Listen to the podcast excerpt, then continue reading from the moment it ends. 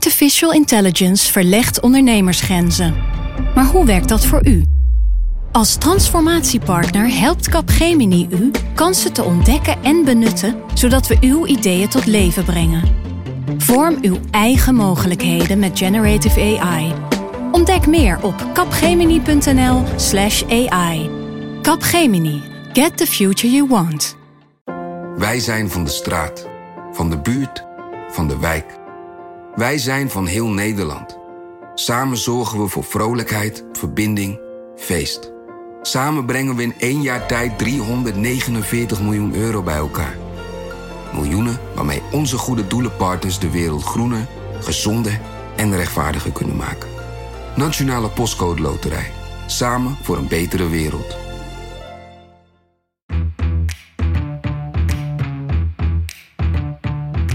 Dit is Haagse Zaken van NRC. Mijn naam is Lemia Aharwai.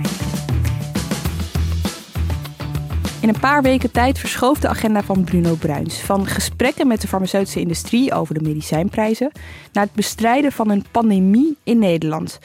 Wekenlang beheerste dat de agenda van de minister van Medische Zorg en Sport. Tot afgelopen donderdag, want toen diende hij zijn ontslag in bij de koning. Hugo de Jonge, minister voor Volksgezondheid, Welzijn en Sport, neemt nu de bestrijding van het coronavirus over. En inmiddels is er ook al een vervanger gevonden, tenminste tijdelijk, voor Bruno Bruins. En dat is een PvdA. Martin van Rijn. En die kennen we. Pim van den Dol. Ja, klopt. Uh, Martin van Rijn was staatssecretaris van Volksgezondheid in uh, het kabinet Rutte 2. Uh, en hij is van de PvdA. En dat is natuurlijk wel heel bijzonder, want de PvdA zit nu niet in het kabinet. Maar um, Rutte zei in zijn toelichting op zijn benoeming dat het heel belangrijk was om heel snel een ervaren bestuurder te vinden. die ook direct beschikbaar was, in de zorg werkzaam was. En dat was Martin Verrijn nog altijd, want hij was bestuursvoorzitter van de Reinier Haga groep, ziekenhuisbestuurder dus. Nou ja, en Van Rijn wilde dit in het landsbelang wel doen. Eventjes terug naar Bruno Bruins, want wij waren dus bezig met een profiel over de beste man op donderdag. En nou ja, om drie voor vijf ik heb het nog even teruggekeken, uh, kwam dat stuk online. Om kwart over vijf kregen we een berichtje van het kabinet van de koning dat Bruins zijn ontslag had ingediend. Ja, ja, klopt. We hadden Bruno Bruins natuurlijk zien instorten bij het, het Kamerdebat, woensdagavond. Nou, en toen dachten we donderdagochtend, dat is echt toch wel iets om op door te gaan. Zou hij wel verder kunnen als minister? Um, ja, we zagen hem ook de weken daarvoor soms al toch, toch wat een, wat onzekere indruk maken. Dus we dachten, ja, zit hier meer achter? Kan hij de situatie nog wel aan? Dus we, toen dachten we, nou, we gaan even beschrijven wat we de afgelopen weken ook al aan hem gezien hebben, bij hem gezien hebben, hoe hij het deed. En nou ja, toen waren we smiddags klaar met het artikel. Om, drie, om drie voor vijf, ik heb nog even nagekeken, om drie voor vijf drukte jij ehm, op publish zo'n beetje, zeg maar. Jouw tweetje kwam eruit met het, met het stuk. Ja. En om kwart over vijf kwam er een berichtje binnen van het ministerie van Volksgezondheid, Welzijn en Sport. Een melding van het kabinet van de koning, Bruins, heeft een ontslag ingediend. Ja, precies. Ongelooflijke timing eigenlijk wat dat betreft. Maar dat was, dat was natuurlijk echt toevallig. Wij werden ook door dat nieuws gewoon overvallen. Ja. Want ja Had je enig idee? Zeg maar, zag, je, zag je het op enig moment aankomen? Nou, toen ik het het pushbericht met het nieuws kreeg, toen dacht ik wel van, ach ja, uh, ook niet helemaal verbaasd natuurlijk naar wat er woensdagavond bij het debat mm. was gebeurd. Alleen ik had nog wel uh, donderdagochtend uh, gebeld met het ministerie, gewoon even met de vraag van, goh, wat is nu het plan met de minister? Nou, toen kreeg ik te horen, hij gaat gewoon een paar dagen rustig aandoen, hij gaat vanuit huis werken. Alleen iedereen uh, op het ministerie zei toen nog, hij gaat gewoon uh, daarna weer door. En hij, of hij werkt ook door, werkt door, maar wel vanuit huis. Hij doet het even iets rustiger aan. Dat is dus ook wat ik en, hoorde, want ik ja. belde zelf ook rond met de vraag, is er een plan B? Want stel nou dat hij echt voor een wat langere periode uitvalt, hè, is er dan al nagedacht wie het dan van hem overneemt? Toen kreeg ik echt overal te horen van nee, dat is niet aan de orde en dat moet je ook niet willen. Je wil maar één kapitein op het schip en als je al uh, je plan B duidelijk maakt, dan staat er eigenlijk anderhalf kapitein op, de schip, op het schip, weet je wel. Dus dat soort teksten kreeg ik, uh, kreeg ik te horen. Ja, en ik denk dat ook iedereen dacht dat Bruins ook gewoon inderdaad nog door, nog door wilde gaan en kon gaan. Maar nou ja, we hoorden dus uh, later dat hij al uh, donderdagochtend met premier Rutte had gebeld. Uh, om hem toch op de hoogte te brengen van ja, dat, dat hij zijn functie wilde neerleggen. Omdat hij die had met zijn dokter gesproken, de oververmoeidheid. Hij zou dan dagen rust moeten nemen. En hij, hij vond het gewoon niet meer verantwoord, zeg maar, om de, -hmm. ja, in, midden in die crisisbestrijding. Ja, dat hij een paar dagen niet gewoon ja, op full speed eigenlijk door kon gaan. Hij zei, ja, dit is in het landbelang, moet ik nu mijn ministerschap neerleggen. Ja, want Rutte zei ook hè, deze donderdag tijdens een persconferentie dat hij eerst nog tegen hem had gezegd, Bruno Bruins, wacht nog eventjes tot na het weekend. Dan neemt Hugo de Jonge het eventjes van je over. Maar hij zei, ja, Bruins die was heel zeker van zijn zaak. Ja, en ik denk dat het ook wel veel over Bruno Bruins zegt. Dat over zijn plichtsbesef ook. Zeg maar dat hij dacht van ja, als ik gewoon nu niet meer optimaal kan functioneren, dan moet ik er direct mee stoppen. En uh, nou ja, wat dat betreft, je, je, zag ook aan de reacties dat iedereen uh, hè, over het feit dat hij deze toch ook die keuze nu durfde te maken. Dat hij gewoon zelf inzag dat, dat hij het niet meer zou trekken. Nou, daar kwamen gewoon heel veel positieve reacties op in de zin van, nou, wat, wat, ja, wat, wat, wat, wat erg voor hem, maar ook wat goed dat hij dat besluit durft te nemen nu, in deze moeilijke tijd. Want om even terug te kijken op de afgelopen weken, jij zag hem veel, uh, ook in kamerdebatten hierover, in persconferenties. Ik zag hem eigenlijk vooral de afgelopen week tijdens uh, wat meer ad hoc uh, persconferenties. Eén ding kun je wel concluderen, die man heeft echt zijn zielzaligheid gelegd in het bestrijden van het coronavirus. Ja, um, zeker. Misschien is het, is het leuk om even te vertellen dat Bruno Bruins hè, als minister eigenlijk verder uh, de afgelopen jaren behoorlijk op de achtergrond uh, functioneerde. Uh, Hugo de Jonge was echt de minister van Volksgezondheid. het gezicht ook wel. Het gezicht van het ministerie. Hij was ook de vicepremier natuurlijk. Dat speelde, speelde daar ook wel bij mee. Maar Bruno Bruins uh, ja, was gewoon uh, meer een harde werker op de achtergrond eigenlijk. Hij had wel ook belangrijke dossiers. Jij noemde in het begin al even de onderhandelingen met de farmaceutische industrie bijvoorbeeld. Um, maar ook de, de, de ziekenhuiszorg, de zorgverzekeraars viel allemaal onder hem. Dus in het begin het kabinet werd nog wel eens gegrapt dat zijn portefeuille misschien wel zwaarder was dan die van Hugo de Jonge. Maar hij was gewoon tot nu toe ja, meer op de achtergrond. En hij had geen eigenlijk geen grote crisis te managen. Nog, uh... hij, hij, was zelf zo op de achtergrond dat hij uh, eind vorig jaar van zijn uh, ambtenaar te horen kreeg. In ieder geval de communicatieafdeling van het ministerie. Van oké, je moet iets meer aan mensen laten zien wie jij bent en wat je doet. Dus Bruno Breits is op 31 december 2019 begonnen met een Twitter-account. Zijn allereerste tweet, daarin schreef hij ook op dat zijn voornemen was om mensen wat meer mee te nemen in wat hij deed. Ja. Nou ja, we kunnen wel concluderen dat drie maanden later iedereen wel wist wie Bruno Bruins is. Ja, precies. En opeens stond hij natuurlijk uh, in, in het middelpunt van de belangstelling toen die coronacrisis uitbrak. En dat, uh, nou ja, dat is nu nog maar drie weken geleden. En, uh, ja, bizar hè? Het lijkt eigenlijk veel langer. Precies. En het is zo snel gegaan daarna van uh, en je zag hem, uh, je, je, zag dat hij gewoon heel erg moeite had om, om, om eigenlijk daarmee om te gaan met die druk die dat gewoon met zich meebracht. Ja, want ne neem ons even mee. Jij, jij, zag hem, jij zag hem al helemaal aan het begin, toen, toen corona nog uh, pas Nederland binnenkwam. Weet je wel, wat, wat, wat, wat voor minister zag jij? Nou, een frappant moment vond ik toch ook wel de, de, de, eerste besmetting die live binnenkwam in de uitzending van de NOS. Oh, ja. Toen kreeg hij een briefje en ook toen leek hij al een beetje overrompeld daardoor. hij meldde toen dat de eerste besmetting in Nederland was. Uh, toen, toen bleef hij, uh, hij, hij zei van, oh, daar zullen mensen vast van zijn geschrokken. Dat mensen zich daarover uh, zorgen, zorgen maken. Mensen, toen kreeg een ander het woord en toen zag je hem, toen bleef hij een beetje naar het briefje staren. Toen zei Rob Trip tegen hem van, minister, kijk nog steeds naar het briefje, er staat toch niet meer op nu? Om naar het briefje te kijken, er staat niet meer op. Ja, nee, er staat niet meer op. Nee, maar ik nee, nee, nee, nee, nee, nee, ja, mensen zullen vast geschrokken zijn. Van, hij leek zelf ook een beetje geschrokken. Ja. En het werd eigenlijk de weken daarna, toch in alle eerlijkheid, alleen maar erger. In de zin dat hij in, in kamerdebatten bijvoorbeeld uh, improviseren als hij gewoon vragen kreeg waar hij zich niet goed had, op had kunnen voorbereiden. Dan, uh, dan zag, je hem, zag je hem worstelen, dan zag je hem soms een beetje stamelen. Uh, of hij gaf geen antwoord op de vraag. Uh, ja, dat was op verschillende momenten toch wel uh, te merken. Ja, bij de persconferenties, want ik heb die Kamerdebat wat minder gevolgd, maar in die persconferenties viel het me op dat hij ook, um, zeg maar, uitstraalde. Dus dat hij, die hij, is in charge, weet je wel. Dat is hij ook al die weken geweest. Hij was chef corona. Uh, maar tegelijkertijd straalde hij permanent een soort van onzekerheid uit. Het gebeurde soms door woorden die hij koos. Dus een politicus kan dingen niet weten. Maar dan is het heel belangrijk dat je het alsnog op zo'n manier formuleert. Dat het wel overkomt alsof je weet waar je mee bezig bent. En dat was bij hem niet altijd even het geval. En nou ja, de vorige keer hebben we het al eventjes gehad over die allereerste persconferentie toen die uh, verbeterd moest worden door uh, de RIVM-baas, Jaap van Dissel.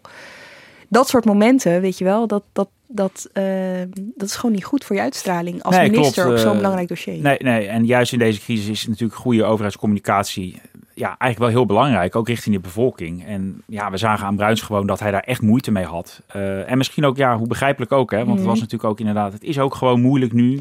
Besturen in crisistijd en die zekerheid uitstralen, dat heeft niet iedereen in zich. Ja, en, en bij hem ging dat niet van nature goed. Nee, kijk, als je hem vergelijkt met Rutte, die soms nog wel eens naast hem stond tijdens zo'n persconferentie, die straalt een soort van eh, ijzeren zelfvertrouwen uit. onverstoorbaarheid, Precies, ja. onverstoorbaarheid. En misschien is, het, is de tragiek bij Bruno Bruins wel ook geweest dat, hij, dat wij onszelf iets te veel herkenden in hem. Want niemand weet wat er aan de hand is, weet je wel. Dus eh, heb ik het over ons. Dit overkomt ons gewoon. Iedereen is een beetje bang, een beetje onzeker. Ja.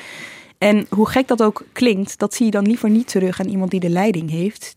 Daarvan wil je een soort van, eh, nou ja, bijna idyllisch, eh, ja, je, je, je- je wil daar zien wat je zelf misschien niet helemaal voelt. Nee, nee, precies. En ja, dat was wat dat betreft dat de minister dan inderdaad bij een Kamerdebat zo in elkaar zakt. Dat was natuurlijk wel een soort van ja, symbolisch moment van hoe, eh, hoe zwaar het land het er ook gewoon mee heeft nu. Ja. En ook het kabinet. Ja. En hij zelf, hè, want hij heeft Ja. echt heel hard aan gewerkt. Oké, en nu? Want eh, Van Rijn is dus eh, aangetrokken. Die begint al meteen op vrijdag met inlezen, vertelde Rutte, en wordt maandag beëdigd. Hoe gaat dat dan verder op het ministerie? Nou, eh, Hugo de Jonge is dus de, de eerste verantwoordelijke nu voor de coronabestrijding. Dat, dat blijft zo. Maar Martin van Rij gaat hem daar ja, de komende drie maanden gewoon fulltime mee ondersteunen. Het kabinet verwacht ook dat de komende maanden ja, alles om corona draait. Eh, dus Van Rijn is daar tijdelijk voor aangetrokken. Eh, en in de zomer eh, verwacht Rutte dan een, een, nie- een nieuwe minister te kunnen presenteren. weer van, die vanuit de coalitie echt weer die portefeuille van Bruins overneemt. Ja, hij is een uh, co-bestrijder, zo noemde Rutte. Het viel me op in die persconferentie dat hij hem echt naast Hugo de Jonge plaatste. Hij zei ook dat Van Rijn dus 100% van zijn tijd gaat steken in het bestrijden van het coronavirus. Dus de andere Ja. portefeuilles in medische zorg en sport, daar zal dan eventjes geen uitvoering aan worden gegeven. Nou, Pim, ik zal je weer met rust laten. Dan kan je weer verder eh, schrijven. Dank voor je tijd nu, Pim van der Dol. In deze Haagse zaken hoor je ook over de economische gevolgen van het coronavirus. Want de winkelstraten zijn leeg. Eten- en drinkgelegenheden, sportscholen, seksclubs, sauna's... die hebben allemaal gedwongen hun deuren moeten sluiten. En steeds meer winkels besluiten uit eigen beweging ook dicht te gaan. ZZP'ers die zien met de dag hun inkomen slinken. Het kabinet kondigde een groot pakket aan maatregelen aan voor bedrijven en ZZP'ers. In deze Haagse zaken hoor je wat die maatregelen precies inhouden, waar het geld vandaan komt, welke gevolgen dit kan hebben voor de Nederlandse economie op korte en lange termijn. En ook ja, wat Nederland doet, is dat nou veel of weinig als we het vergelijken met wat andere Europese landen doen? Inmiddels is bij mij aangeschoven, maar wel ook op anderhalf meter afstand, Filip de Witwijnen. Welkom Filip. Dankjewel. En op een paar honderd kilometer afstand vanuit Brussel, Clara van der Wiel. Clara, hoi. Hallo, goedemiddag. Filip, ik, ik, ik, begin eventjes met jou, eh, want ik vraag het nu bij iedereen die bij mij in de studio komt. Ja. Wat doe jij hier eigenlijk? Hoor jij niet thuis te zijn? Eh, nou, weet ik eigenlijk niet. Ik zit nu al een ruim een week eh, opgesloten in, eh, in mijn huis in Leiden, wat heel gezellig is, met vrouw en kinderen. Maar ik dacht ook even eruit een keer. En het- we zijn maar met een paar mensen hier in Den Haag, dus het kan. En we houden, zoals jij al zei, gepaste afstand. Clara, jij bent in eh, België. Eh, eh, Brussel, hè, zit jij? Zeker. Ja. En in tegenstelling tot Nederland is daar wel sprake van een lockdown. Is dat net zo spannend als dat het klinkt? Hoe is het daar? Nou, het, het, klinkt, het klinkt wat heftiger dan het is. Ik zou het eerder een lockdown light noemen. Ehm, want het, het is nog steeds gewoon toegestaan om de straat op te gaan. Je moet ook nog steeds je boodschappen doen natuurlijk. En bovendien wordt het ook echt aangemoedigd om af en toe eventjes een wandelingetje te gaan maken. En, eh, en, en buiten te sporten, dus gewoon hard te lopen. Ehm, want ja, volgens mij willen ze ook eh, dus ervoor zorgen dat mensen niet helemaal gek worden. Ehm, dus ik laat mezelf ja, elke dag toch even uit. Ik ga lekker hardlopen. Ik eh, mag af en toe een wandelingetje maken van mezelf. Dus het, het valt nog wel mee. En het Europees Parlement, kom je daar nog? Ehm, nee, het, het- kijk, de Europese gebouwen zijn wel echt eh, op slot gegaan eh, voor buitenstaanders. Eh, wat betekent dat die, dus ook de, de persconferenties zijn nu ook gestopt, de dagelijkse. Die worden nu helemaal virtueel gedaan. Dus dan kun je zo mailen, je vragen. En dan gaat er iemand voor een camera die, vragen staan beantwoorden. Ehm, het, het, het is allemaal een beetje bizar. Maar het is wel. Kijk, wat, wat het probleem van Brussel natuurlijk is, dat er heel veel mensen uit heel veel verschillende delen van, van Europa de hele tijd samenkomen. En ook nog eens heel veel handen schudden en ook- ook is hier best wel gebruikelijk als je mensen tegenkomt. Dus het is echt een, eh, het, het, het is een broeinest van, van dat virus. En dat bleek ook wel, want er waren best wel wat gevallen binnen de instituties. Dus eh, dat is allemaal op slot gegaan. Oké, nou fijn dat je in ieder geval bij ons bent. Ehm, in deze aflevering gaan we het dus hebben over de maatregelen die het kabinet afgelopen dinsdag onder andere eh, aankondigde. Even een samenvatting van die maatregelen. Ten eerste een noodloket. Uh, dat is een compensatieregeling voor de direct hard getroffen sectoren. Lees de bedrijven, MKB, wat eigenlijk als gevolg van deze maatregelen de komende tijd de deuren dicht houdt. En op korte termijn uh, biedt dat loket ondernemers een directe, vaste tegemoetkoming van 4000 euro. En daarnaast hebben we dus ook maatregelen vanuit EZK om uh, ondernemingen in staat te stellen om te overbruggen en krediet aan te vragen. Uh, eerder was al aangekondigd uh, door de staatssecretaris Keizer de verruiming van de borgstellingsregeling midden- en kleinbedrijf. Sinds gisteren staat die open. Ten tweede, ook op dit terrein, de regeling garantie ondernemingsfinanciering, de zogenaamde GO-regeling. Die wordt ook verruimd, uh, zodat meer organisaties en ook in ruimere mate bankleningen en bankgaranties krijgen. En ook hiervoor kunnen ondernemers terecht bij de bank. En specifiek voor kleine bedrijven, daar hadden we de kredietverlener Credits. Uh, die kleinere bedrijven krijgen uitstel van hun aflossingsverplichtingen en krijgen rentekorting op hun lening. Dit waren er een paar. Ja. Filip? Er kwam nog een belangrijke bij eigenlijk, namelijk uh, de banken zelf. Uh, los van de overheid hebben, hebben, de banken gisteren besloten om heel belangrijk uitstel van betaling te geven voor aflossing en rente op hypotheekleningen. Voor, uh, ook voor bedrijven die in uh, liquiditeitsproblemen dreigen te raken. Waarom is dat belangrijk? Omdat uh, de lasten voor hypotheekleningen vaak de grootste kostenpost is voor, nou, voor huishoudens, maar ook voor bedrijven. Um, dus dat, is, dat gaat echt lucht geven aan mensen die nou ja, even geen geld hebben. Ja, even deze maatregelen, hoeveel waren er nou precies? Wiebes noemde er acht. Er was er al eentje vorige week aangekondigd ja. door Keizer, dat was negen. En met die banken erbij zou ik zeggen dat dat er tien zijn. Heb je ooit zoiets meegemaakt? Uh, bij de financiële crisis in, vanaf 2007 en 2008 uh, zijn er ook grote maatregelen getroffen door de overheid. Maar die zagen meer op de financiële sector en minder op uh, individuele bedrijven, ondernemers en, en werknemers vooral. En, en ZZP'ers. Ja, precies. Vooral ja. die ZZP'ers valt ook wel echt op hè, dat die ja. nu, dat die nu maatregelen krij krijgen. Het gaat vele, vele miljarden kosten dit allemaal, hoorde ja. ik Hoekstra afgelopen, wanneer was het? Alle dagen gaan inmiddels in elkaar over. Dinsdag, hoorde ik hem zeggen. Ja, zijn, eerste, zijn eerste inschatting was voor de komende drie maanden. Ze, ze rekenen met een periode van drie maanden. Uh, dat het tussen de 10 en 20 miljard zou gaan kosten. En er zijn intussen ook al wat uh, uh, aanvullende begrotingsvoorstellen naar de Kamer gestuurd. Want het moet via uh, de, een wetswijziging worden geregeld. En daarin is de voorlopige begroting met een kleine 15 miljard aangepast. Waarbij de grootste kostenposten zitten bij die, bij die maatregelen voor ZZP'ers en die, ehm, die werktijdverkorting. Dat loopt via, via sociale zaken en daar gaat het om, uh, om een kleine 14 miljard. Ja. Dus het gros van die uitgaven gaat via de, de, de, de bijstandsuitkeringen aan ZZP'ers en het overnemen van, uh, van salaris voor bedrijven die hun personeel moeten wegsturen. Ja, want dat is die werktijdverkorting. Dat is wel even goed om uit te leggen. Normaal ja. gezien maken daar 100 tot 200 bedrijven per jaar gebruik van. Ja. Dat doe je als je eventjes een periode tijdelijk geen of wat minder werk hebt voor je personeel. Je wil ze niet ontslaan dan neemt de overheid tot ongeveer 70% van de kosten van loon, loonkosten van je over. Ja. Normaal gezien. Ja. Nu is dat iets anders. Dat is nu verruimd tot 90%. Dus eigenlijk bijna het volledige salaris. En het geldt voor de bedrijven, wat ik heb begrepen, die hun omzet zien dalen, of dreigen te zien dalen met uh, 20%. Ik vermoed dat er wel een soort van uh, opbouw in zit. Want de, de vergoeding loopt tot 90%. Dat suggereert dat het ook nog lager kan zijn. En um, een omzetdaling vanaf uh, 20%. Dus ik vermoed in de uitwerking die we straks misschien zullen zien uh, komende week. Dat er een, een opbouw in zit van naarmate je omzet steviger daalt. Je meer vergoed krijgt Precies. voor je personeel. Er zal wel een formule achter zitten. Ja. Ik, ik maar, hoorde... maar daarvoor is dus, is dus 10 miljard euro nu ingeruimd. Voor de komende drie maanden. Als, het, als de hele uh, coronacrisis langer zal gaan duren, dan gaat dit ook enorm oplopen. En zeker als uh, het aantal bedrijven um, dat daar gebruik van gaat maken uh, toeneemt. Je zei 200 normaal gesproken. De, de teller stond nu dinsdag al op 80.000 ongeveer. Ongelooflijk, ja. ja. ja. Ja, hoi Lemja, nog even met Filip hier. Ik bel nog heel even in uh, na onze opnames van, uh, van vanochtend. Want het gaat zo snel met, het, uh, met de ontwikkelingen van het coronavirus en ook van de financiën.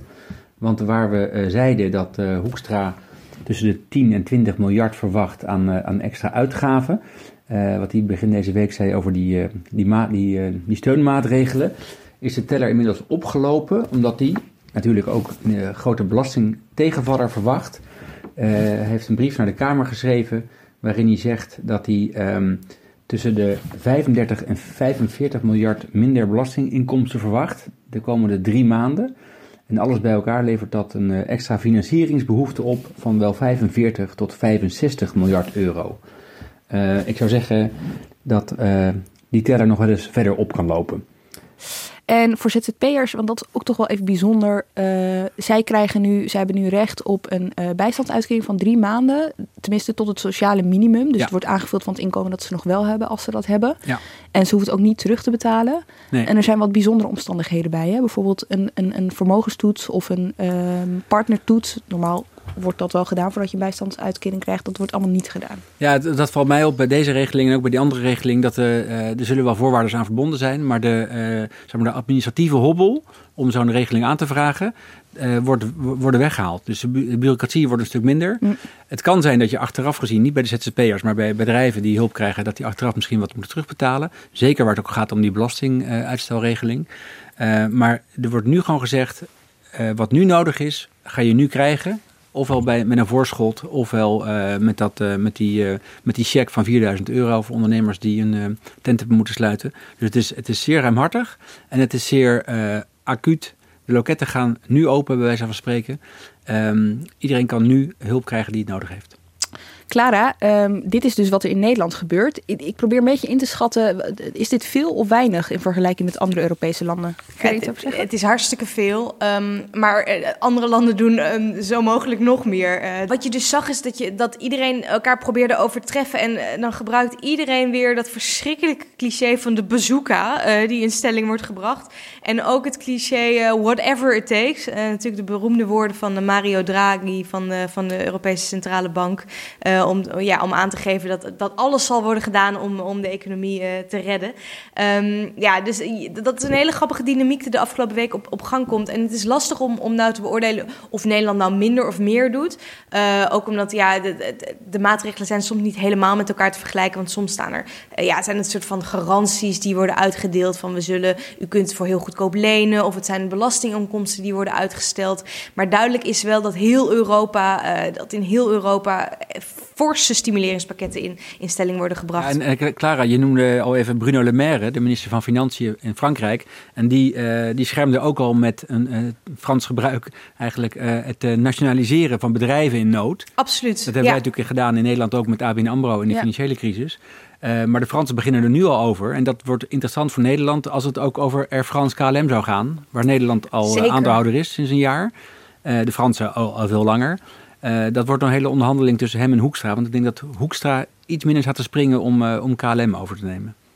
Nou, wat, wat natuurlijk heel interessant is, is dat je in, in, in, in crisistijden gaan heel veel taboes overboord. Dus het is Frankrijk ook niet de enige die, die daarover begint nationaliseren. Hè. In Italië is bijvoorbeeld de vliegtuigmaatschappij Alitalia is al genationaliseerd. En in Spanje zijn ze nu bezig met ja, het beschermen van de Spaanse bedrijven tegen buitenlandse overnames. Dus je ziet dat, dat die overheden allemaal ontzettend veel macht naar zich toe trekken in, in de reactie op die crisis. Wordt ontzettend interessant hoe dat de komende eh, tijd eh, zal, zal voortgaan. Dus dit is wat, wat landen allemaal eh, zelf doen. Is er ook nog een soort van Europees gezamenlijk project? Want dat valt me zo op. Al die landen zijn zelf bezig om hun eigen economie maar overeind te houden.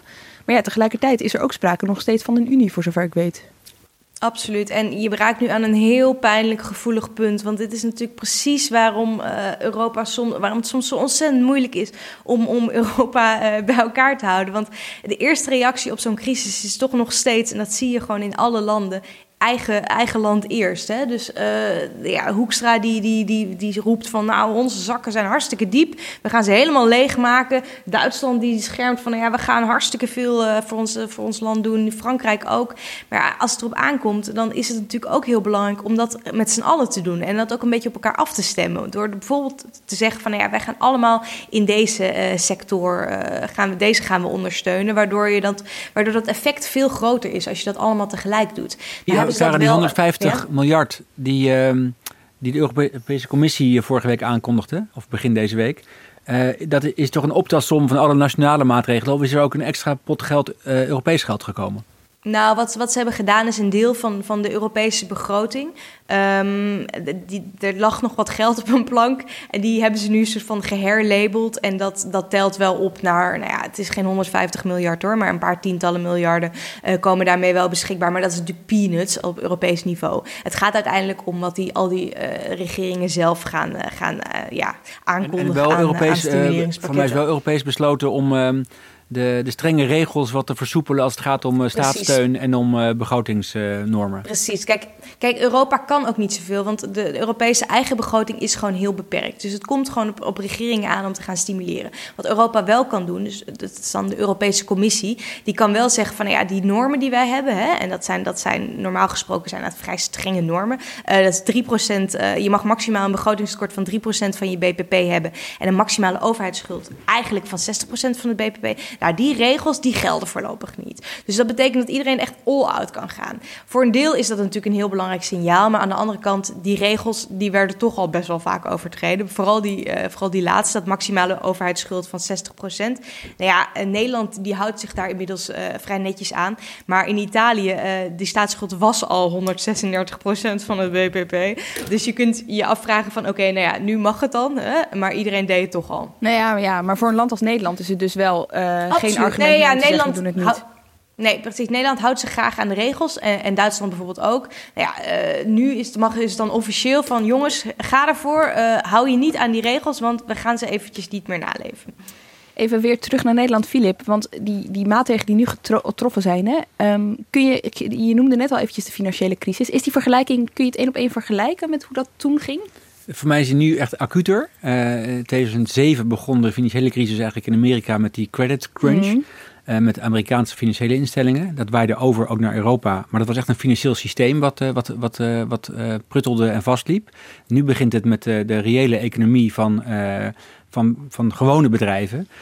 Waar de banken natuurlijk wel ook in zitten. Maar daar werd water gegeven aan de banken en aan de verzekeringsmaatschappijen. En nu is het veel directer richting MKB-bedrijven, richting gewone uh, bedrijven en richting uh, gewone burgers. mensen die werken en mensen die ehm, zelfstandig ehm, ondernemer zijn. Ja, ja precies.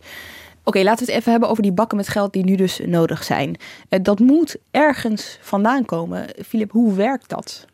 Nou ja, wat Clara net al zei, en ze citeerde Hoekstra, de Nederlandse overheid heeft diepe zakken. We hebben de laatste uh, jaren hiervoor al onder uh, Jeroen Dijsselbloem de overheidsfinanciën behoorlijk gezond gekregen. Mm -hmm. Nederland zit heel goed ehm, op het niveau van staatsschuld. Ehm, van wat in Europa mag. De ondergrens is, uh, je mag 60% staatsschuld hebben op, je, uh, op de omvang van je economie. En wij zitten sinds kort, Nederland zit sinds kort onder de 50%. Dus er is behoorlijk wat ruimte. In harde euro's is dat ongeveer 90 miljard nu. Dat is dus die 10% ruimte, hè? 10% ja. uh, punt van die staatsschuld mogen we, mogen we bijlenen als het ware. Dus dat is de ruimte. En in euro's is dat op dit moment 90 miljard als de economie gaat krimpen, wordt dat percentage natuurlijk, uh, of ja. wordt dat bedrag natuurlijk lager. Uh, maar de vooruitzichten waren heel goed. Dit jaar, uh, 2020, had het CPP berekend, mind you, begin maart, dat, de, dat die ruimte zou oplopen naar 114 miljard. Maar goed, die getallen, daar komen we zo nog op terug, die zijn niet zo heel veel meer waard. Maar Hoekstra heeft dus ruimte om voor 90 miljard bij te lenen. En jij vraagt waar het geld vandaan komt. Het is geld lenen op de obligatiemarkt. Met staatsobligaties, uh, die kun je uitgeven. Dat doet uh, de Nederlandse staat uh, wekelijks, maandelijks. De rente is laag, zoals je weet. De laatste, het laatste half jaar is de rente voor, op staatsleningen voor Nederland zelfs negatief geworden. We krijgen geld toe als, als een belegger obligaties van Nederland koopt. Nou ja, dus dat is helemaal heel gunstig. En als Hoekstra vandaag geld nodig, morgen geld nodig heeft om uh, uitkeringen uh, te doen of om ambtenaren te betalen, dan gaat hij vanavond, gaat hij vanmiddag bellen met zijn agentschap op het ministerie van Financiën. En die gaat de markt op om obligaties uit te schrijven en het geld op te halen om morgen uit te geven wat nodig is. Dus even samengevat, wij gaan geld lenen. Onze staatsschuld loopt daardoor eigenlijk alleen maar op. Die ruimte die hebben wij de afgelopen jaren gecreëerd. En met dat geleende geld uh, worden die uitkeringen ja. uh, uh, uitgekeerd? Ja. wordt dat geld aan die ondernemers gegeven? Dus op die manier werkt het. Oké. Ja. ja. in andere Europese landen is dat uh, lastiger. Laat ik het zo zeggen. Um, ja, nee, Nederland heeft zich, ja, is er ook best wel trots op. Hè, van ja, we hebben diepe zakken en we hebben ons heel netjes aan, aan, dat, uh, aan dat maximale begrotingstekort hebben ons gehouden. Maar als je kijkt naar de cijfers in andere Europese landen, dan staat het er echt een stuk minder florisant uh, voor. Weet je? In België heeft een 102 procent van het BPP overheidstekort. Um, Italië heeft 137 procent dat is meer dan het dubbele van wat is toegestaan. Hè? Bedenk je wel. Dat, dus voor dat soort landen, um, die, die moeten natuurlijk ook alles in stelling gaan brengen, want die moeten hun economie ook gaan redden. Maar voor hun wordt het wel uh, uiteindelijk steeds lastiger om uh, inderdaad dat geld op te halen op de internationale kapitaalmarkten. Kijk, Nederland, die, uh, nou ja, wat, wat met al zei, die konden voor een hele tijd, konden ze zelfs met, kregen ze eigenlijk geld toe hè, als ze geld gingen lenen. nou ja, dat is inmiddels al niet meer zo, hè, omdat de situatie zo snel is verslechterd. Maar um, nog steeds uh, kunnen zij vrij makkelijk geld loskrijgen. Maar voor een land als Italië, wat natuurlijk waar de nood ontzettend hoog is, uh, wordt dat steeds lastiger. En dat zag je de afgelopen weken al. Hè? Dat, dat, die, dat die kosten voor, uh, voor Italië om te lenen, dat die echt heel snel gingen oplopen. Um, ja, en dat wordt uiteindelijk ook een Europees probleem. Want als dat voor Italië heel erg lastig wordt, dan komt uiteindelijk toch, gaan die verschillen tussen die, tussen die landen gaan heel erg toenemen. En dat kan dan weer een eurocrisis eigenlijk in gang zetten. Dus ik vind het, ik vind het, um, ik, ik, ik, ik, hoorde de afgelopen week ook, uh, nou ja, ook in een gesprek met wat, wat wij hier in Brussel uh, via de telefoon natuurlijk met Rutte hadden. Die was heel erg van, ja, nou ja, wij hebben heel netjes gespaard, hè, en dan kunnen wij nu heel makkelijk die crisis ophangen, ja, opvangen. Voor andere landen zal dat een stuk lastiger zijn. Ja, dat, dat is absoluut waar. Maar juist in dit soort crisissituaties hoop je toch ook dat er een bepaalde vorm van Europese solidariteit misschien wel ja, in, in gang wordt gezet. Waardoor, want het, is natuurlijk ook heel erg lastig om, om nu tegen Italië te zeggen van ja jongens, uh, hadden jullie maar moeten sparen de afgelopen jaren. Uh, jammer, uh, zak er maar lekker in nu. Even, Filip, want de komende tijd is het idee dus, dit gaat ongeveer 15 miljard kosten voor het eerste ja, kwartaal. Er is nu voor 15 miljard geraamd voor de komende drie maanden om die maatregelen te betalen. Maar het punt is, um, en die vraag heb ik ook aan Hoekstra gesteld en daar had hij niet echt een antwoord op. Zit er een eindigheid aan? Nou ja, hij, gaf uh, in die persconferentie wel antwoord voor mij op, een andere vraag. Namelijk, er zit uh, geen plafond op bijvoorbeeld die, die, die inschrijving voor die uh, werktijdverkorting bij bedrijven. Dat betekent dat alle bedrijven die in problemen raken, die kunnen aanbellen bij de overheid voor, voor hulp. geen plafond. En dat is, dat is heel ruimhartig en ook misschien heel goed van de overheid. Maar het risico zit er ook in dat er bedrijven denken, ah, de overheid springt toch bij ik eh, ga mijn mensen naar huis sturen en we gaan sluiten. En je zag deze week al uh, heel veel winkelbedrijven dichtgaan. De Bijenkorf, uh, Ikea, uh, CNA, iWish. Die gaan allemaal dicht. En ik denk, niet dat, ik denk dat het niet de bedoeling is dat winkels dichtgaan die niet per se dicht hoeven vanwege gezondheidsmaatregelen. Dat was niet afgekondigd. Dat gold alleen voor de horeca en voor, um, voor evenementen. En sommige reisbedrijven hebben natuurlijk vrij veel last. Um, want het, uh, enerzijds moet de economie blijven draaien. De Wiebes zei letterlijk, de, we, we, willen ook bedrijvigheid stimuleren. Dus winkels moeten open blijven. Omdat de mensen die hun inkomen behouden waar de overheid aan werkt, die moeten dat geld wel kunnen uitgeven. En als al die winkels dichtgaan, alle gewone winkels, alle kledingwinkels, dan kunnen mensen, zullen mensen geen geld kunnen uitgeven. Nee, dat zijn die niet-essentiële winkels die dus in andere landen, andere Europese landen wel steeds vaker hun deuren moeten sluiten. In Nederland gebeurt dat op vrijwillige basis. En jij vraagt je dus af, goh, mogen die winkels dan ook gebruik maken van die regeling die de overheid nu optuigt. Ja, dat, dat wordt ook in de economie en ook in de vorige crisis werd dat de moral hazard genoemd. Een, een verkeerde prikkel. De overheid springt toch bij. Dus we kunnen, nou, we kunnen of fouten maken in, het geval, in het geval van banken. Grote risico's nemen. En in dit geval kunnen ze hun deuren sluiten. Want het personeel wordt, uh, de betaling van het personeel wordt overgenomen voor het grootste deel door de. Door maar dat, dat lijkt me ook een lastige positie. Want eh, deze discussie speelt ook wel in andere Europese landen. Overal wordt eigenlijk gezegd van jongens, uh, ma maakt niet uit op dit moment. Er is geen plafond aan hoe, in hoeverre we gaan jullie gaan steunen. En dat wordt ook gedaan om inderdaad te stimuleren dat inderdaad echt alles wordt platgelegd. Hè? Om, om ervoor te zorgen van, dat er niet nog een soort van incentive is om toch nog een beetje door te gaan. Om toch nog uh, ja, die winkel uh, um, open te houden. Dus het is natuurlijk ook voortdurend een afweging tussen van wat is nodig voor de publieke gezondheid. Hè? En wat, is ja, wat, wat zijn de economische uh, prikkels.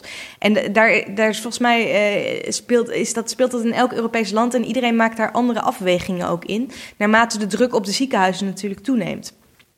Ja, want dat is interessant. Het is het is, het is bijna een soort uh, het is bijna een soort economische balans die gevonden moet worden. Tussen aan de ene kant dus winkels open houden zodat fabrieken ook opengehouden moeten worden. Zodat sommige mensen nog aan het werk kunnen blijven. Weet je wel? Dus ja. het, het, is een hele. Maar dat is natuurlijk ook een, dat is ook een belang. Ik bedoel, het, uiteraard is het, eh, willen we kosten wat kost uh, voorkomen dat, dat de druk op de ziekenhuizen te groot wordt. Of dat er, dat er meer mensen dan. dan, dan uh, of dat, dat er meer slachtoffers vallen. Maar uiteindelijk is ook uh, het economische belang is ook een belang. Um, waar, waar ook de overheid, volgens mij, waar alle overheden rekening mee moeten houden. Namelijk omdat ja, als mensen hun baan verliezen, dat is op termijn ook natuurlijk verschrikkelijk. En dat gaat ook hele gigantische gevolgen hebben voor echt mensenlevens. Even terug naar het geld. Uh, Filip, die bedragen die je net noemde, je legt al uit, dat gaat dan via die, die, uh, die obligaties, hè, wordt dat verzameld. Ik kan me nog herinneren dat je een keer hier hebt verteld dat uh, de, de, Nederlandse staat wel een bankrekening heeft, maar er mag maar een maximum aantal euro's op staan. Ja, de, de Nederlandse staat heeft ehm, een aantal bankrekeningen. Bij de Nederlandse Bank is er een staatsbankrekening, een schatkistbankrekening. En bij de ING, dat is de huisbank hier, zijn ook een aantal rekeningen voor uh, het innen van boetes, het betalen van um, uh, uitkeringen, het betalen van um, uh, de, de, de, studiefinanciering aan studenten. Um, maar die staatsbankrekening, daar mocht maar dat is Ja, maar ook, ook bij ING, de, mag, de overheid mag niet te veel cash aanhouden. En in het verdrag van Maastricht is afgesproken dat je maar 50 miljoen cash mag hebben. Je mag niet rood staan, maar je mag ook niet te veel geld hebben. Dus als de overheid aan belastingen op een dag, gemiddeld haalt de overheid per dag 1 miljard uh, aan belastingen op en sociale premies. Dat geld wordt meteen uitgezet. Als er aan het eind van de dag geld over is, meer dan 50 miljoen, dan moet diezelfde agent van het agentschap die de financiën regelt, die moet dat geld uitzetten op de obligatiemarkt door zelf weer ergens anders uh, staatsleningen uh, aan te, op, op, te kopen. Obligaties op te kopen.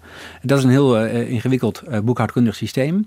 Maar het betekent wel dat er altijd geld beschikbaar is. Er is dus altijd geld. Dat probeerde uh, Wopke Hoekstra ook wel heel duidelijk te maken, merkte ik. Eh, eerst tijdens die persconferentie, later ook uh, tijdens het uh, Kamerdebat. Ondernemers, maak je geen zorgen. Dat was een beetje het mantra mm -hmm. dat steeds herhaald werd. Maar aan de andere kant zei hij ook wel, en dat merkte ik eigenlijk bij uh, het sociaal-economische trio dat, dat, dat, die persconferentie gaf, was de boodschap ook wel van het wordt niet makkelijker. Ook, ook als we deze maatregelen nemen om de economie overeind te houden, wordt het er niet makkelijker op. Ja, ik vond alleen dat uh, dat, dat was echt bleek bij het Kamerdebat op, uh, op woensdag. Toen heeft Hoekstra daar echt iets over gezegd. Ik vond dat hij in de eerste instantie, vorige week, en bij die persconferentie vooral het, het eerste deel benadrukte. Maakt u zich geen zorgen, wij helpen u. Ik denk wel dat we zo eerlijk moeten zijn om te zeggen dat eh, voor de samenleving, voor de economie en ook voor de schatkist eh, hier echt geldt. Dit is het begin van het begin. En eh, het wordt echt wel stoelriemen vast de komende periode. Ja, dit was dus tijdens het debat. Dit was woensdag. En hij had het op dinsdag over het gaat wel piepen en kraken. Ja. Maar we gaan het wel doen met z'n allen. Ik vond Koolmees tijdens die persconferentie overigens wel echt wel scherp hoor. Die vertelde heel duidelijk van jongens, ook al, uh, ook al doen we dit allemaal, het wordt er niet makkelijker op de komende ja. tijd. Dames en heren, deze twee regelingen zijn bedoeld als reddingsboei in een uitzonderlijk moeilijke tijd. Een tijd waarin de gezondheid voorop staat. Een tijd die inzet en offers gaat vragen van iedereen. Het gaat niet eenvoudig worden. Ook met deze maatregelen niet. Dat wil ik benadrukken. We moeten daarin ook realistisch zijn. Maar dit kabinet zet er alles op alles om ondernemers, groot en klein, en alle mensen die bezorgd zijn om, uh, om hun baan zo goed mogelijk door deze crisis heen te helpen. We hebben het nu gehad over waar het geld concreet vandaan komt. Uh, Nederland kan dus nog veel lenen. Maar Filip, dit ge geld groeit niet aan, aan de bomen, hè? om dat cliché maar even te gebruiken. Dit, dit heeft invloed op de begroting. Uh, uiteindelijk wel, maar voor dit jaar nog niet. Het, het, uh, het bizarre is dat het is nu uh, halverwege maart. Mm -hmm. Het begrotingsoverleg, het reguliere begrotingsoverleg is eigenlijk al gestart. Hoekstra moest de afgelopen week tussen al zijn crisisoverleg met de top van de banken, met het kabinet, met zijn vriend in, in Parijs over KLM had hij ook staan zijn zogeheten bilaterale afspraken met uh, andere bewindspersonen. Om te kijken hoe het met de lopende begroting gaat, de standaard uh, uitgaven. Want dat uh, gebeurt altijd in maart? Altijd in maart. Ja. Dan doet hij een rondje. Dan moet hij bekijken met zijn inspectie Rijksfinanciën of er meevallers zijn dan wat tegenvallers. En die bewindspersonen van onderwijs, van defensie, van infrastructuur, die komen bij Hoekstra bedelen om meer geld. Elke minister wil altijd extra geld. Bijvoorbeeld slop, meer geld voor salaris in het basisonderwijs of grapperhaus voor ondermijning, dat soort dingen. Precies. Er waren al in het najaar uh, waren er wat toezeggingen gedaan, eenmalige uh, extra middelen.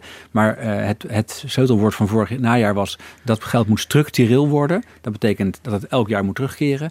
En dat rondje moet Hoekstra nu lopen, of moeten die bewindspersonen nu bij Hoekstra lopen.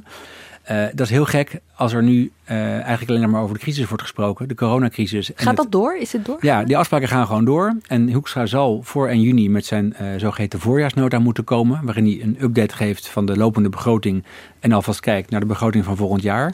Eigenlijk gaat het vooral over de uitgavenkant van de miljoenennota die met Prinsjesdag wordt gepresenteerd. Maar die onderhandelingen die, spe die spelen nu uh, tussen uh, de coronacrisismomenten door. Ja, en er zit natuurlijk een nieuwe uitgavenpost bij. Uh, eentje van zijn eigen ministerie eigenlijk, van zijn uh, nieuwe collega's, Velbrief en uh, Van Uffelen. En dat gaat over die toeslagenaffaire, want ja. daar is uh, behoorlijk ja. bedrag voor uitgetrokken. Dat is gek genoeg nog maar vorige week, hè, dat de commissie ja, Donner met zijn rapport kwam. En een dag later de nieuwe staatssecretaris Van Huffelen dat overnam. Nee, niet eens overnam, maar daar overheen toepte.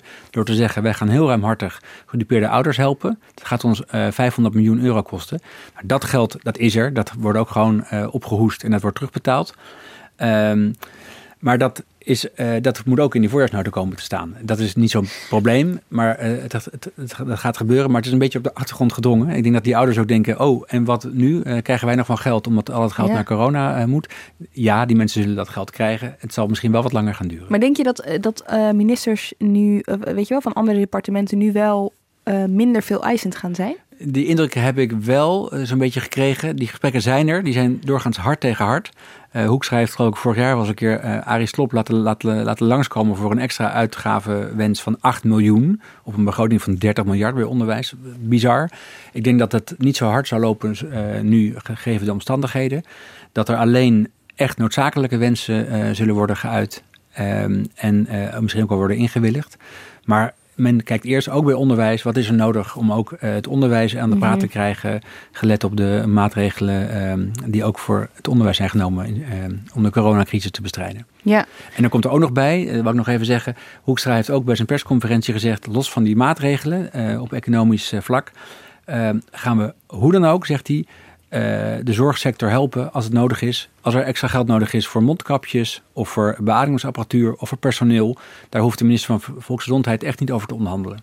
Voor zover er zorgen zijn over de kosten om alle gezondheidszorg die nodig is in deze fase, wij zullen ziekenhuizen, verpleegkundigen en artsen hoe dan ook in staat stellen om hun werk te doen. En waar nodig per direct geld ter beschikking stellen voor extra materiaal, voor mondkapjes, bedden en omscholing. Komt ook extra geld. Het enige Kamerdebat dat er deze week was, ging over de bestrijding of de aanpak van het kabinet. Hè, eh, van, uh, bij het bestrijden van het coronavirus. En toen is er een motie aangenomen uh, om uh, zorgpersoneel van een bonus te voorzien. Nog een kostenpost. Ja, dat is eigenlijk uh, een heel, uh, heel aardige motie van. Uh, hij was van Femke, Femke Merel Arissen van Koten. Als ik het in de goede volgorde zeg. Van Koten Arissen. Um, kijk, die, die, dat is ook eigenlijk een beetje cru. Dat zorgpersoneel, maar ook het onderwijspersoneel en de politie en de brandweer, dat zijn nu opeens de vitale beroepen die we ja. hard nodig hebben. Uh, uitgezonderd voor uh, kinderen thuis houden van school. Daar moeten we goed voor zorgen, want die moeten hun werk goed doen om de crisis op te lossen. Dat waren nou net de beroepen in die sectoren, de publieke sector, die de laatste jaren zo enorm is uitgekleed en uh, verwaarloosd. Er is zwaar op bezuinigd. Daar is de oppositie heel erg boos over al jaren. En nu opeens hebben we ze hard nodig en moeten we ze steunen. Nou, ik denk dat dat, dat, dat extraatje dat Femke Merel Arissen heeft gevraagd, het is een verzoek aan het kabinet, hij is allemaal aangenomen, die motie, dat dat een, een, een, een, ja, een, een goed gebaar is uh, bovenop het applaus dat we hebben, hebben, hebben voor, de, voor al het zorgpersoneel. Ik merk bij linkse partijen dat ze dit nog niet helemaal willen politiseren, maar je weet natuurlijk dat als het stof straks neergedaald is, is dat dit Hè, precies ja. dit. Juist dat rijtje, als je kijkt naar het lijstje met vitale beroepen, dan zit daar voor een groot deel inderdaad die publieke sector in. Dat dat wel echt een ja. argument gaat worden van links de komende Zeker. tijd. En ook denk ik uh, van de, zeg maar de sectoren zelf die uh, CAO-onderhandelingen moeten voeren. Die ja. zullen zeggen, luister eens, we zijn zo belangrijk. Laat dat een keer blijken in structurele salarisverhoging, substantiële salarisverhoging. En niet alleen als, het, uh, als de nood hoog is. Oké, we noemen nu een heleboel kostenposten. Maar het, het moet ergens aan. Uh, het, het, moet erg, het moet ergens vandaan komen, zeg maar. Het moet de kosten gaan van andere plannen van ja, maar daarvan heeft, uh, daarvan heeft Hoekstra heel duidelijk gezegd: we gaan echt niet bezuinigen op andere uitgaven. Uh, voorlopig. Dat zal nu voor, de, voor dit jaar en voor komend jaar niet zo zijn. Er is alleen één, uh, één ding wel al gesneuveld, althans op de lange baan geschoven. En dat komt ook uit de koker van Hoekstra. En dat had ook te maken met die lage rente en met het, het, uh, de bereidheid om de staatsschuld te nee, verhogen. Nee, wacht. De koker van Hoekstra en Wiebes. En Wiebes. Het Wopke Wiebes Fonds, precies. Het was even de vraag wie dat hadden nou bedacht vorig jaar. Maar dat grote investeringsfonds om de economie te versterken en de economische groei van Nederland te stimuleren voor de lange, lange termijn. Daar had hij in zijn hoofd voor 40, 50 miljard, misschien wel meer. Dat zou hij eens even goedkoop gaan lenen op de, op de obligatiemarkt. In maart, deze maand, zou hij met, uh, met een brief komen, met Wiebe samen, over hoe dat fonds zou worden ingericht. Maar hij moest uh, dinsdag uh, erkennen, en het lijkt me ook terecht, dat die brief wat later komt. Ja, maar denk je dat dit gewoon stopt? Dat dat gewoon nou, stoppen niet. Dat idee ligt er en dat zal, als het weer kan, weer uit de kast worden getrokken. Want de economie moet ook worden versterkt, lijkt mij in de toekomst. Maar dat heeft nu de minste prioriteit. Weet je wat ik ook interessant vind? Grote dossiers hè, die tot voor kort zeg maar, de agenda hier overheersten. Denk aan stikstof, pas, urgenda. Dat zou allemaal heel veel geld gaan kosten ook om, om, dat, weet je wel, om dat op te kunnen vangen. Om, dat, om, om, om, om de CO2-uitstoot terug te kunnen dringen. Ja. Ja, niemand heeft er meer over. Het is op de achtergrond geraakt, uiteraard. Er zijn andere uh, uh, andere dingen zijn nu veel belangrijker. Maar daarbij, omdat de economie zo is stilgevallen, is ook het, stikstof, het stikstofprobleem en het CO2-probleem is uh, nou, niet vanzelf opgelost, maar uh, is een stuk minder, minder urgent geworden. Mm. Er is minder uh, CO2-uitstoot omdat er, omdat er minder bedrijvigheid is. Clara, um, zijn er eigenlijk Europese onderwerpen waar um, ik, ik, denk dan zelf meteen aan migratie, weet je wel, die gewoon de agenda overheerst en die nu volledig naar de achtergrond zijn, zijn gegaan? Ja, je, noemt inderdaad migratie. Um, al is dat ook wel een heel pijnlijk punt. Want uh, nu corona ook het, het, eiland Lesbos heeft bereikt. Uh, nou ja, je, kunt je, je kunt je voorstellen hoe verschrikkelijk die situatie daar zal worden. Als, uh, als die besmetting daar, daar doorzet. Um, ja, nee, inderdaad. Er was hier een ontzettende escalatie in het migratiedossier. Um, door, doordat Turkije heel veel druk op de, op de grens met Griekenland ging zetten. Nou, dat is inmiddels alweer ja, helemaal naar de achtergrond gedrongen. Uh, de, de, aantallen zijn ook flink afgenomen. Dus Turkije lijkt ook weer een heel ander beleid nu te voeren. Maar ja, inderdaad, migratie, ja, dat, dat, dat, daar gaat het nu even helemaal niet meer over. Um, ja, je ziet ook dat uh, bijvoorbeeld het Europese klimaatbeleid, hè, daar was ontzettend hoog op ingezet. Ja, dat het, iedereen benadrukt hier voortdurend van, nou, we zijn er echt op de achtergrond echt nog wel mee bezig. En het wordt ontzettend belangrijk de komende jaren, decennia natuurlijk. Maar ja, om heel eerlijk te zijn, uh, ik hoor er op dit moment even helemaal niemand over hier. En Brexit, en, en, ja, Brexit is hetzelfde verhaal. Uh, zowel uh, Michel Barnier, dus dat is de, uh, de, de, Europese hoofdonderhandelaar, als David Frost, um, de Britse onderhandelaar, die, die zijn alle twee hebben die het virus. Um, en, en ja, de onderhandelingen die, die eigenlijk ontzettend onder hoge druk zouden zijn begonnen rond deze tijd, nou ja, die zijn helemaal stilgelegd. Um, terwijl de deadline steeds meer nadert, 1 januari 2021. Dus dat, dat wordt ook nog een ontzettend groot ding. En in Brussel heb je natuurlijk ook nog de moeilijkheid dat um, er hele tijd onderhandeld wordt tussen ministers van alle lidstaten. Die komen de hele tijd naar Brussel om hier belangrijke besluiten te nemen. Maar dat kan nu helemaal niet meer. Want je kunt sowieso niet grote groepen bij elkaar brengen. Die reizen, dat is vaak ook heel erg lastig geworden. Dus dat betekent dat het ook op Brussel heel veel druk legt van ja, hoe kunnen we nou eigenlijk de normale wetgevingsmachine, hoe kunnen we die de komende weken, nou misschien zelfs wel maanden, hoe kunnen we die voortzetten? Uh, en da daar zijn ze nu allerlei staatsrechtelijke dingetjes ook op aan het verzinnen. Want normaal gesproken moeten er gewoon mensen zijn die hun handtekening zetten. Van hoe kunnen we dat uh, toch op een andere manier uh, gaan regelen, zodat niet die hele wetgevingsmachine stilvalt. Filip, ondertussen wordt hier dus alles op alles gedaan om die economische krimp zo um, klein mogelijk te houden. Hè? Onze collega's van de podcast vandaag maakten al aflevering over de economische gevolgen. Vind je overigens in de show notes. Zeker terugluisteren. Maar eventjes ook met jou, want alles op alles wordt er gedaan dus om die krimp zo klein mogelijk te houden. Maar die krimp die zal er sowieso wel komen. Ja, ja, en het Centraal Planbureau dat in begin maart met zijn uh, ramingen voor, uh, voor dit jaar en volgend jaar kwam... met, uh, met cijfers die, die al een week later achterhaald waren... die komen komende week toch nog met een doorrekening van de, de effecten van de coronacrisis op de economie... En het laat zich raden. Ik bedoel, er zijn verschillende scenario's mogelijk. hoe lang gaat het duren? Dat is dan de grootste factor. En hoeveel bedrijven gaan er dicht? Maar het laat zich raden dat die economie ehm, nou ja, tot stilstand komt, is misschien heel overdreven, maar een enorme knel gaat krijgen. Ik hoorde afgelopen week op televisie uh, de huiseconoom van Nieuwsuur, Matthijs Bouwman, zeggen dat de sectoren die nu uh, in problemen zijn gekomen al, de horeca, de mm reisbranche, evenementen, voor, uh, voor zo'n 4% van de economie, van het nationaal inkomen zorgen. Dus dat is al een percentage wat je ongeveer kunt, kunt hanteren misschien. en het wordt nog erger als er ook andere sectoren hun deuren gaan sluiten of fabrieken dichtgaan. Dus dat, dat gaat een enorme dip worden.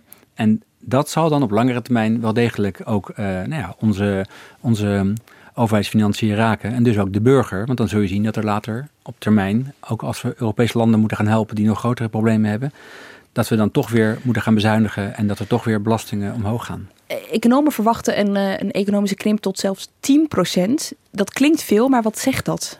Nou, in historisch perspectief, dat is wel ongekend. De, de vorige grote crisis uh, in 2008, 2009, toen daalde onze economie met 3,7 eh, procent. Dus dit zou zomaar eens uh, drie keer zo, zo heftig kunnen zijn. Oké, economische krimp is één. een financiële crisis is natuurlijk de grote angst. Um, wanneer of hoe, kun je daar iets over vertellen, um, wordt een economische krimp een financiële crisis? Is dat, ligt dat in het verlengde van elkaar? Ja, want hoe langer dat duurt, hoe, uh, hoe slechter die overheidsfinanciën ervoor komen te staan. En op enig moment moet er iets aan gebeuren. Uh, of het nou van Brussel moet of niet. Uh, een land wil wel economisch ehm, gezond zijn en financieel gezond zijn. Dus op enig moment zal Hoekstra of zijn opvolger, want het, we vergeten het, maar er zijn nog verkiezingen volgend jaar. Ja op een gegeven moment zal, die, uh, zal het begrotingstekort en het staatsschuldniveau zal moeten worden verbeterd. En dat uh, kan niet anders dan, dan via bezuinigingen of, of lastenverhogingen. En in Europees verband komt er al heel veel sneller een, een hele penibele situatie. Want waar we het net al over hadden, hè, Nederland die, heeft inderdaad behoorlijk veel ruimte om nu goed te gaan uitgeven. Maar een land als Italië, juist waar, waar die druk zo ontzettend groot is, want die, dat land krijgt een klap die echt ongekend. Uh, niet alleen medisch, maar natuurlijk ook economisch. Um, en die, die gaan al heel veel sneller in de problemen komen. Die, krijgen, kunnen op een gegeven moment gewoon geen geld meer ophalen op de financiële markten. En dan wordt het dus heel interessant van, wat gaat Europa dan doen? En vooralsnog, als je de afgelopen week, uh, kwam die druk eigenlijk al een beetje op. En wat je toen zag is wel heel interessant. Dat eigenlijk al die oude uh, ja, de reflexen van uit de economische crisis, die, die, die traden ook weer op. Dan had je weer Nederland en Duitsland. En Nederland ook echt heel vocaal. Rutte heeft zich daar echt duidelijk over uitgesproken. Die zegt van nou, uh, allerlei solidariteitsmechanismen en instrumenten, daar moeten we het nu echt nog niet over hebben hoor. Dat is van, uh, van later. Eerst moet iedereen nu gewoon voor zichzelf zorgen. En, uh, dat, Solid een solidariteitsmechanisme is dus dat wij bijvoorbeeld Italië zouden helpen, omdat die er niet uitkomt. Nou ja, we hebben, er is natuurlijk in de crisis een heel instrumentarium opgetuigd om, om inderdaad dit soort ja, ongelijke klappen op te vangen. Hè? Dus je hebt bijvoorbeeld het Europees Stabiliteitsmechanisme, dat is een gigantisch fonds. Er zitten nog steeds miljarden in. Daarmee zou je een land wat echt in de knel komt en wat gewoon geen geld meer kan ophalen, uh, die, dat zou je daarmee kunnen helpen.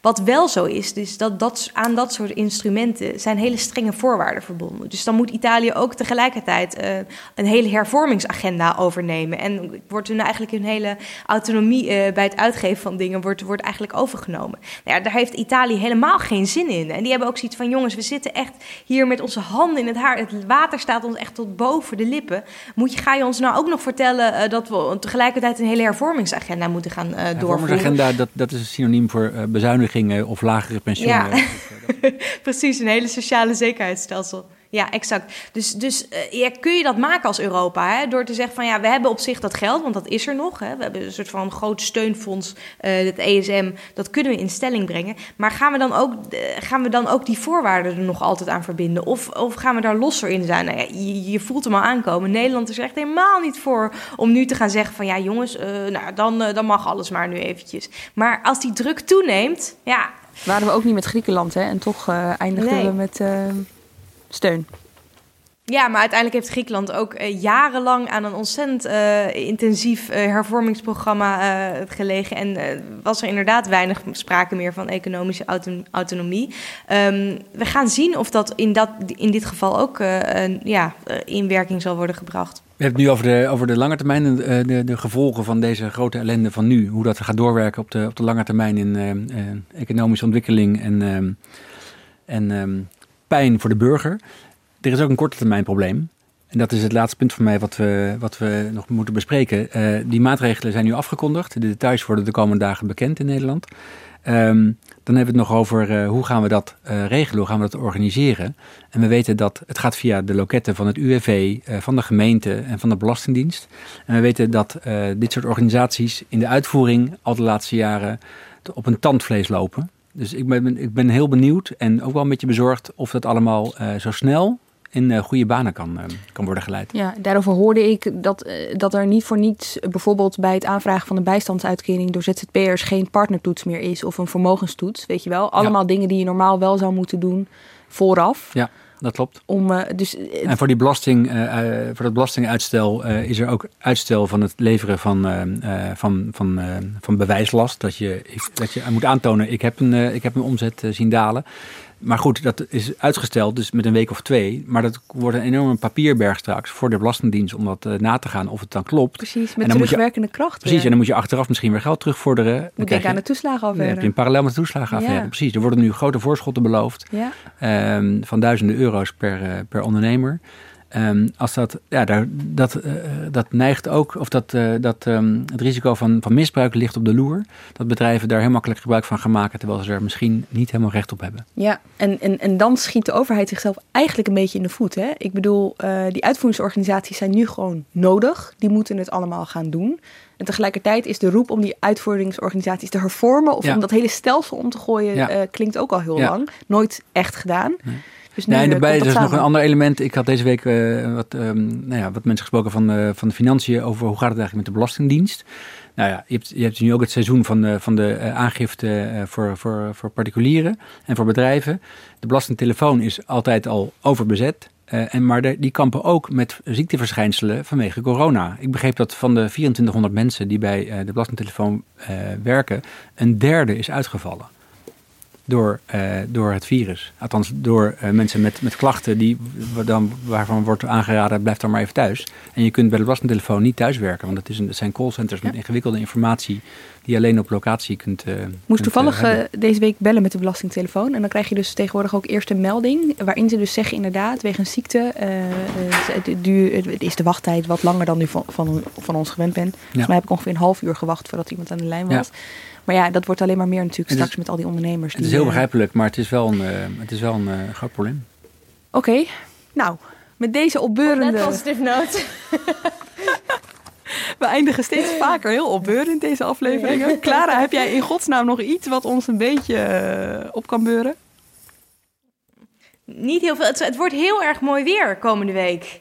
Uh, daar kunnen we natuurlijk niet echt van genieten. Maar misschien kunnen mensen wel lekker het raam openzetten en, uh, en uh, ja, toch een beetje de zon op hun gezicht laten schijnen. Ja, en ik heb ook nog een tip. Wat ik geweldig vind van, van de horeca, bepaalde restaurants en ook hele goede restaurants, die, hebben, die zijn zo creatief. Die zeggen, we gaan dat nu maar bezorgen, onze mooie drie gangen menus. En ik vind dat eigenlijk mensen die dat kunnen betalen, één keer per week op deze manier uit eten moeten gaan. Door gewoon een mooi menu te bestellen bij een restaurant om de hoek. Maar daarmee help je deze ondernemers. Nou, eet je het lekker Ik vind het helemaal geen verkeerd advies. Uh, Philip, meer nee. bestellen. Dat, uh, ja, ik ga het zelf ook doen. Oké, okay, heel eet goed. ik het lekker op mijn balkonnetje op met de zon op mijn gezicht. Oké, okay, toch, nog, toch nog mooie woorden. Dank jullie wel. Philip de Wit Wijnen. Uh, dank ook Clara van de Wiel vanuit Brussel. Jij bedankt voor het luisteren. De komende tijd zijn we er, zoals het er nu uitziet, gewoon nog elke zaterdag en onregelmatig gedurende de week met afleveringen. Dus abonneer je, dan komen we vanzelf in je podcastfeed terecht. Productie en redactie van deze aflevering waren in handen van Iris Verhulstonk. Let een beetje op jezelf en anderen de komende week. Tot snel.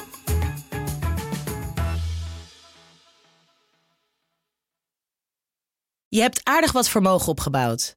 En daar zit je dan, met je ton op de bank. Wel een beetje saai, hè? Wil jij, als belegger, onderdeel zijn van het verleden of van de toekomst? Bridgefund is een slimme fintech die een brug slaat tussen de financiële behoeften van ondernemers en van beleggers. Dus wie belegt bij Bridgefund krijgt niet alleen een mooie vaste rente, maar brengt ook ondernemers in beweging. Echt waar, met die ton kan je zoveel betere dingen doen. Bridgefund. Make money smile.